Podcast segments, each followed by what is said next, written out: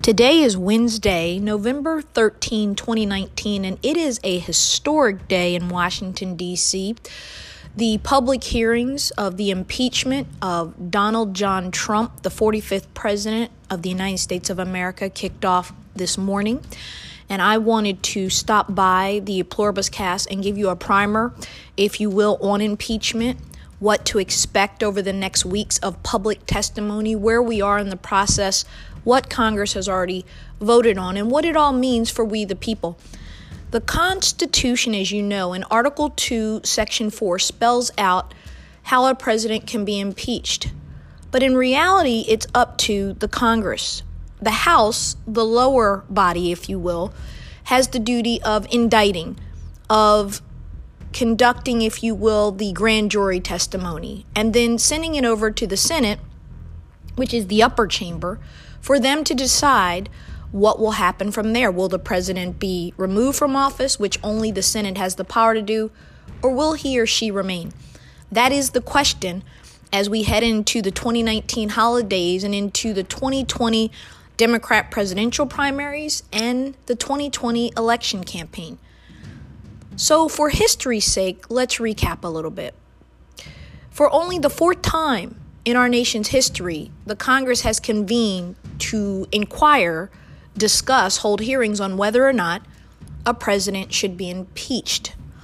Congress has impeached two presidents, more than a dozen judges, and a few others in our nation's history. Fewer than half, however, were removed from office. Just think on that for a moment. How's that possible? And what exactly is impeachment and the process looming for President Trump? Impeachment is the equivalent of being indicted, as I mentioned. It's part of the Constitution and conducted by the U.S. House of Representatives. The House, in essence, decides whether there's enough evidence for an official to be tried by the Senate.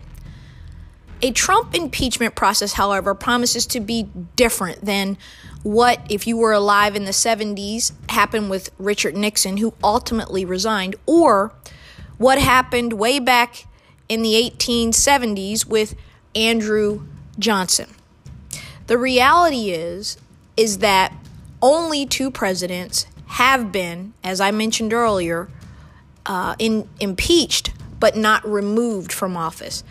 And so it is important that as we approach this first impeachment proceeding of the 21st century, that we understand that we have some different conditions. What do I mean by that? Well, if you go back to C SPAN and just go and look in the archives, go and I encourage you as a citizen of this republic to watch and go back and look at the tapes of the hearings that were held back in the 70s when Richard Nixon was president.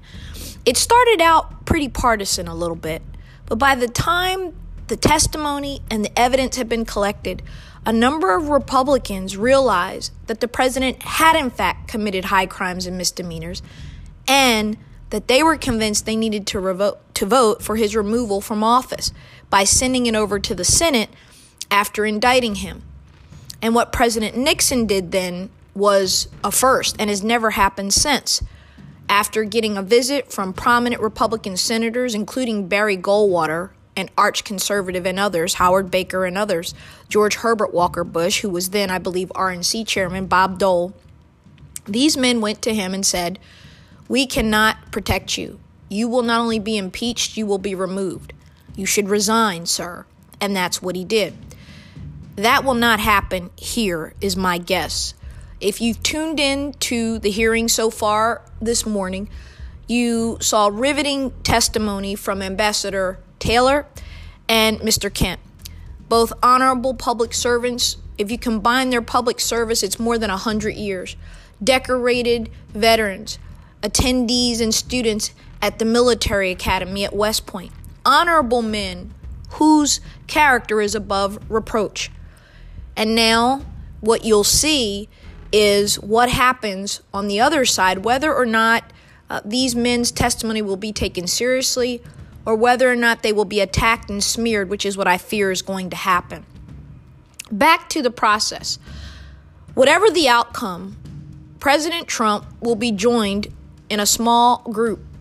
In the past 222 years, 19 U.S. officials have faced impeachment Eight were found guilty and removed from office, seven were acquitted, and three resigned. Charges were dismissed in one case.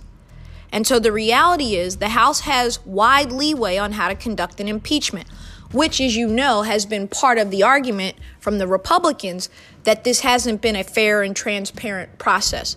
I'll leave it to you to decide what you think.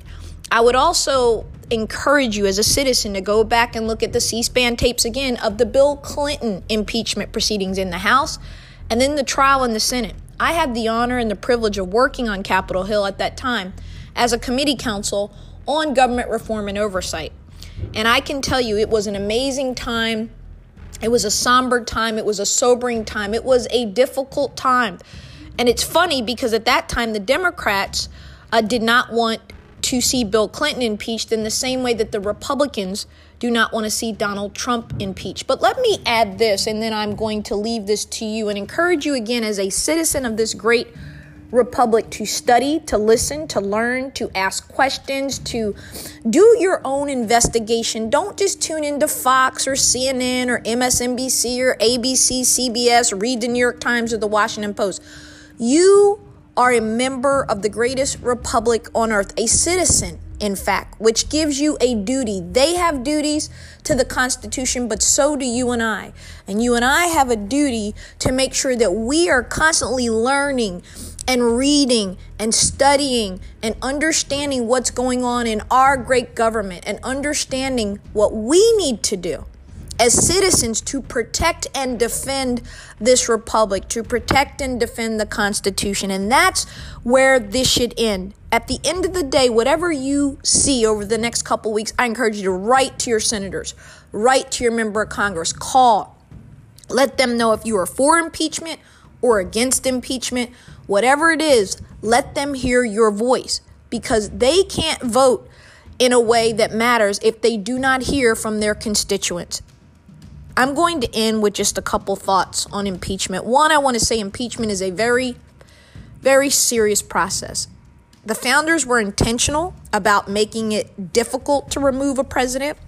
They didn't want rogue political factions overturning an election. That's important. But the founders were equally, equally dedicated to and clear that no man or woman was above the law in the executive. No president has the right to do his or her own bidding. No president has the right to encourage high crimes and misdemeanors or commit them himself.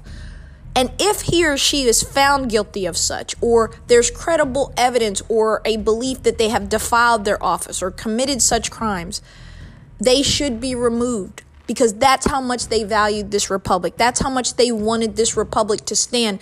Benjamin Franklin famously quoted when asked as he came out of Constitution Hall in Philadelphia, Mr. Franklin, what do we have? A republic, if you can keep it. What Ben Franklin meant was republics have a short shelf life, Rome being the last great one. Lasted 200 and some years, but over a period of wars and and, and hedonistic behavior and moral decline and uh, the persecution of Christians and all kind of things that occurred with Rome. Rome ultimately failed and fell. We are now at 240 plus years as a constitutional republic. And this is a test of where we're going to end up. This is a test of who we are. This is a test of who we're going to be. And it is a test indeed that we must pass because if a president can dangle foreign aid and use it as leverage to attack a political opponent at home, if the Congress doesn't understand when they must stop being partisan and start being patriots, we're in trouble and this republic will not stand. However, this shakes out, let your voice be heard. Learn about impeachment. Read Article 2, Section 4 of the Constitution. Read about Andrew Johnson's impeachment. There were 11 articles brought against him. He survived in the Senate by one vote. Read about Richard Nixon's impeachment and his ultimate resignation. Read about Bill Clinton's impeachment and his acquittal in the Senate. And now there's this. As we end the teens of the 21st century and go into the 2020s, starting January, this is a new era. We have social media. We didn't have that back in the 90s. We have 24 7 cable. We have so many news outlets and bloggers and journalists and podcasts that you can't count them all. There's a lot of information, and that means there will be a lot of misinformation. So you have a responsibility as a citizen. If you've read E Pluribus 1, what did I open with is the first and most important code be engaged, informed citizens. Engaged and informed. That means you have to do something. It's not passive. You got to want America and democracy bad. You got to work at it. You have to be engaged in it. You have to care about it and nurture it for it to survive as much as you do a loved one, a beloved pet, even a plant that you water. If you don't water it, it will die. Jefferson said it best. We must refresh the tree of liberty from time to time. This is one of those moments. We're going to see where we shake out, but I wanted you to know that this is indeed a solemn and sober day. It doesn't happen often. It shouldn't happen often. But a lot of this depends on you and me, we the people of the United States, in order to form a more perfect union. That is our charge to form a more perfect union, to be united, a pluribus unum out of many one. We don't have to agree. It's good when we disagree, but we must respect the dissent of the other side as well. I want to just say thank you for listening. Thank you for your support. We are growing in leaps and bounds. We are now being listened to in over 16 countries around the globe. We have thousands upon thousands of subscribers, thousands upon thousands of downloads, and I'm humbled and honored. And I thank you for being a part of uh, my podcast row. I thank you for the guests that have come on and the amazing guests we'll have coming up for the rest of this month and into next month as we end out this year. And I just wanted to say, God bless you and God bless these amazing United States of America. God bless us as the citizens of what I still believe is the greatest light in the world, the greatest hope of the world, America. God bless you now until we meet again.